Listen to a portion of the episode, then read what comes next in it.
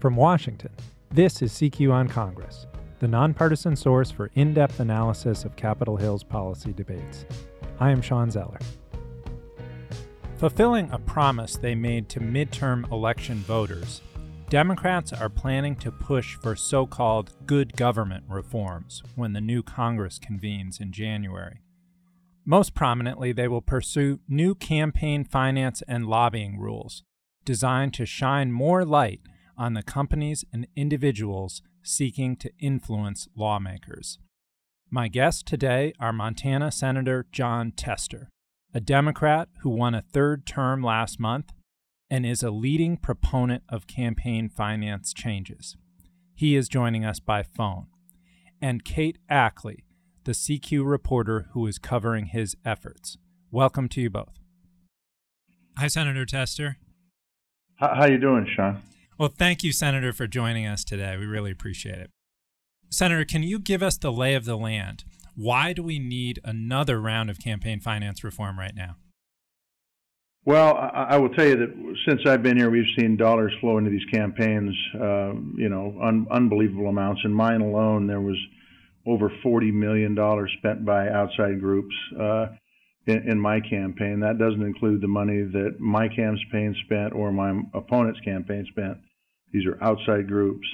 I think uh, you know campaigns are part of government, and I think transparency. I think it keeps government honest, and um, we need to know who these donors are, and uh, in many cases we do not.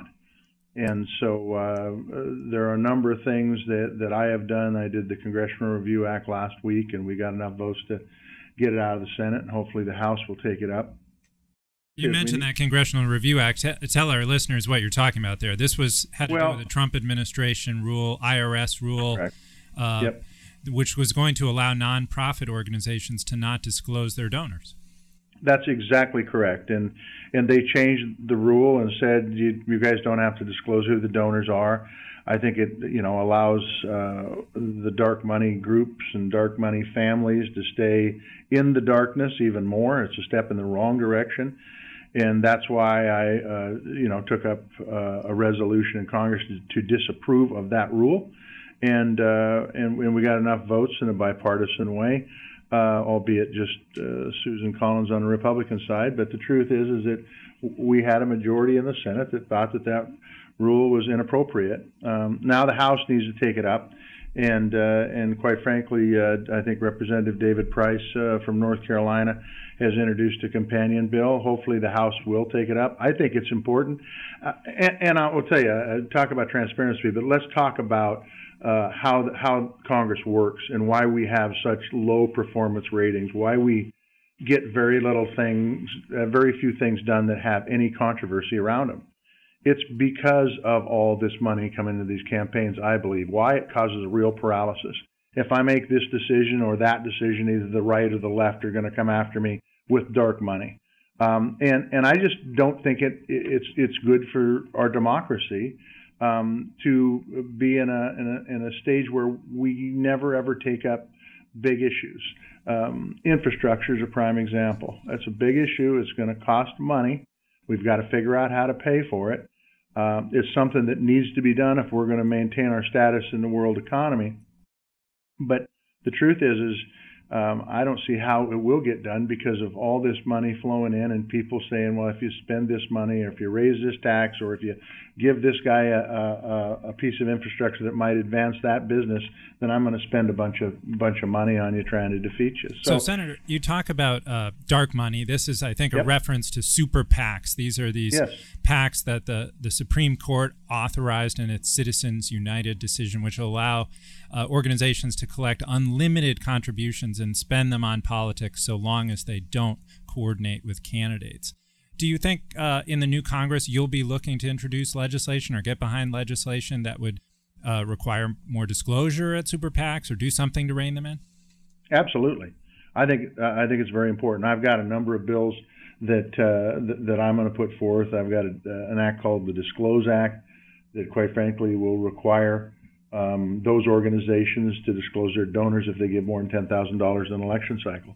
And and I think it, it goes back to transparency. It goes back to finding out who those people are, finding out what their agenda is.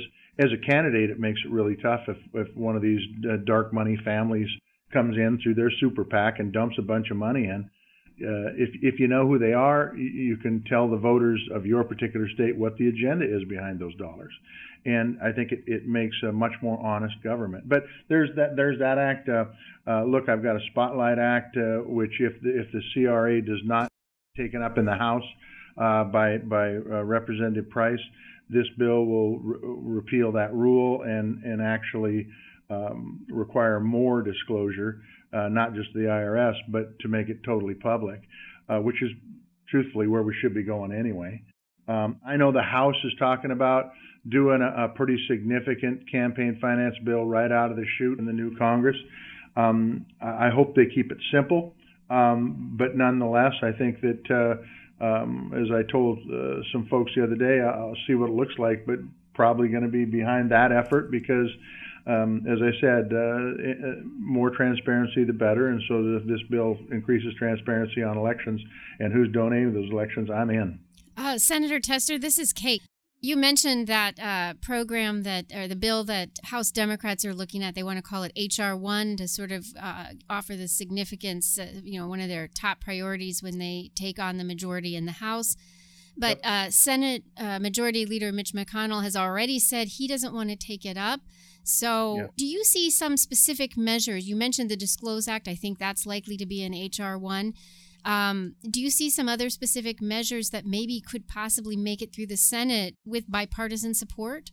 Well, I think uh, I think yeah, there are uh, there are, but I think that the if if Mitch McConnell doesn't want to bring it to the floor for debate, that's a real problem, and I think uh, it's uh, I, I, don't agree with that opinion at all. I think that's uh, we need to take these bills to the floor and vote on them. If they pass, they pass. If they fail, we move on. But just let me give you an example of an, of another one that I think that could be taken up that it's pretty hard to debate against, in my opinion, and that is uh, uh, corporations are people. Corporations aren't people. Why not pass a bill and say corporations are not people? um, for the purposes of campaigns or any other purpose. This was at the root of the Citizens United decision that allowed the, the, super PACs. That is exactly correct, and, um, and and they're not people. And I think it would be very difficult, for example, for Mitch McConnell or anybody else for that matter, to say we're not going to take this up because this is bogus. I think most people understand uh, that corporations aren't people. Here's the problem that we have I think the reason Mitch does not want to take these up is he thinks it gives his his party an advantage in the elections. I don't. I think it hurts both parties, and more importantly, I think it hurts the democracy. And I think that if we have more sunshine on these campaign donations, I think it allows the voter to be better informed when they go to the voter booth. Uh, Senator, opponents of campaign finance reform, like Senator McConnell, have long said that we should open up the system, let people give money, but require full disclosure. And your Disclose Act kind of calls them out on that, right? Yes, it does. It absolutely does. It requires, it does require a, a disclosure over over ten thousand dollars, which would bring that down significantly. I mean, uh, ten thousand dollars is still a lot of money to me, but in the overall scheme of campaigns, where this last one I had for five hundred thousand votes, there was about seventy million dollars spent. Ten thousand dollars is is is an adequate level to start at. I think it's it's good. Uh, Senator Tester, this is Kate again. Uh, how much of Democrats' push here in the House or the Senate do you see sort of being rooted in the scandals involving President Trump's campaign? You know, the conviction of Michael Cohen, President Trump's former uh, attorney, and his former campaign manager, a, a lobbyist, uh, Paul Manafort. You know, they've been convicted of failing to disclose lobbying work or for campaign finance violations. H- how much of, of this push then is rooted in those scandals? Well, I think that's certainly a part of it, but this started for me long before uh, President Trump became president, and uh, and I, even though that is absolutely important, what you brought up and what's transpiring as we speak, I think for me it, it's it's about the the paralysis it's caused in Congress and the fact that uh, you've got groups that have really nice sounding names that are dumping millions of dollars in these campaigns um, that, quite frankly, um, aren't being totally honest. They're not being honest with the people and telling them who's paying for the ads. And the ads uh, are uh, they, they, they stretch the truth a long ways. Let's just put it that way. And I think that if, as a candidate, uh, if we can find out who's paying for the ads, we can make a case to the voter on why this is being done. And as a senator or a person in the House of Representatives, uh, then you can make the decisions for the best of the country and not worry about some one individual or one family coming after you with a 10 or 20 million dollar expenditure to try to take you out because you did the right thing. Uh, Senator, so, I watched you. Uh, you were featured in the documentary Dark Money earlier this year, you know, which highlighted some of the work of the shadowy groups in, in your home state. What's unique about Montana in this debate? And is that what sort of drives your interest in these campaign finance disclosure matters? Well, Montana's got a, a, a long history. It started over 100 years ago with a guy by the name of William Clark, one of the Copper Kings, uh, that tried to buy a Senate seat. And, uh, and in 1916 or 17, somewhere in that neck of the woods, the voters said enough. Um, they said corporations weren't people, and they said we're going to put limits on the amount of money that people can put into these campaigns. And uh, why? Because it, what what William Clark did was absolutely corruption at the highest level, uh, buying off people. At that time, the Senate chose the, the, the U.S. senator, uh, and and trying to buy votes in in the Montana Senate. It's it's it's it's just what happens when you don't have transparency like we need to have back today. By the way, that that voter initiative that was passed over 100 years ago was thrown out by the Supreme Court in, in the rulings of Citizens United and McCutcheon. So uh, we've got a long history. We understand what happens when uh, when money comes into these campaigns and there's no controls around it and there's no transparency on it. Bad things tend to happen. And uh, over 100 years ago, they happened in Montana. The Montana voters stood up and said, "This is not how a democracy should work," and they were right and uh, and they changed the rules to make uh, our elections more transparent. Unfortunately, the the Supreme Court and many folks who serve in my body, uh, the the U.S. Senate, the body I serve in, um, have said this isn't important. It is important. It's very important. All right. Thank you, Senator Tester, for joining us. We appreciate it. It is a pleasure. Thank you guys very much. Thank you so much, Senator Tester. Super duper. Thanks, guys. Have a Merry Christmas and Happy Holidays. Thank you. You. you too. So, Kate, you heard what Senator Tester had to say there. Give us the lay of the land. What's going to happen in January? Well, House, the, I think the biggest part of the action is going to be over in the House, where Democrats will be in control. Um, campaign finance issues have become very partisan. You know, I mean, if you look back to the early 2000s, uh, we saw McCain Feingold, a, a bipartisan bill uh, with uh, Senator John McCain and Senator Russ Feingold, a Republican and a Democrat. Right. And of course, Senator McCain is is passed on. Yes. He's not going to be back, and his nemesis on the campaign finance issue has long been Senate yeah. Majority Leader Mitch McConnell, who now has a bigger majority in the Senate. Right. So, and I, it's hard to explain why this is such a partisan issue because I think if you talk to people and you look at the um, you know voters and you look at the uh, polling on this, it's something like over 80% of Americans think that political there is a political money problem. Uh, in any event, Democrats they say this is going to be one of their top and first priorities in the new Congress. Um, they're going to call it HR one, uh, just to signify its uh, its importance. And they have a lot of uh, you know sort of widespread agreement from their more liberal members to their more you know moderate conservative members uh, um, but i think that it's going to be about figuring out the details because people on the progressive side want to go really bold and want to have you know provisions in there about uh, more taxpayer financed elections and things like that um, whereas you you have more agreement for something like greater disclosure of political money so we'll see how they put this together it's in the works right now actually they've, they've been working on this for months and many of the democratic candidates and incumbents uh, you know touted this type of work on the campaign trail. So it's something that they've that they've made a priority in the House, and they say they're going to take it up right away, January third, right out of the gate.